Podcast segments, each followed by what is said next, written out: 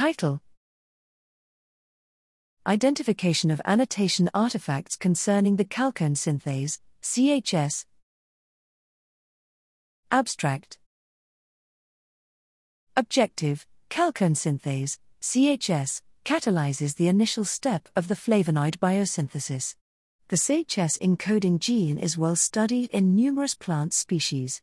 Rapidly growing sequence databases contain hundreds of CHS entries that are the result of automatic annotation. In this study, we evaluated apparent multiplication of CHS domains in CHS gene models of four plant species.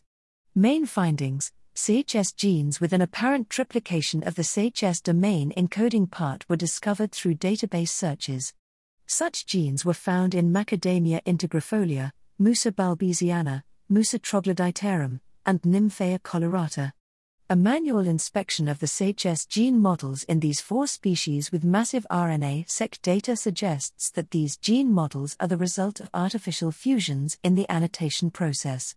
While there are hundreds of apparently correct CHS records in the databases, it is not clear why these annotation artifacts appeared.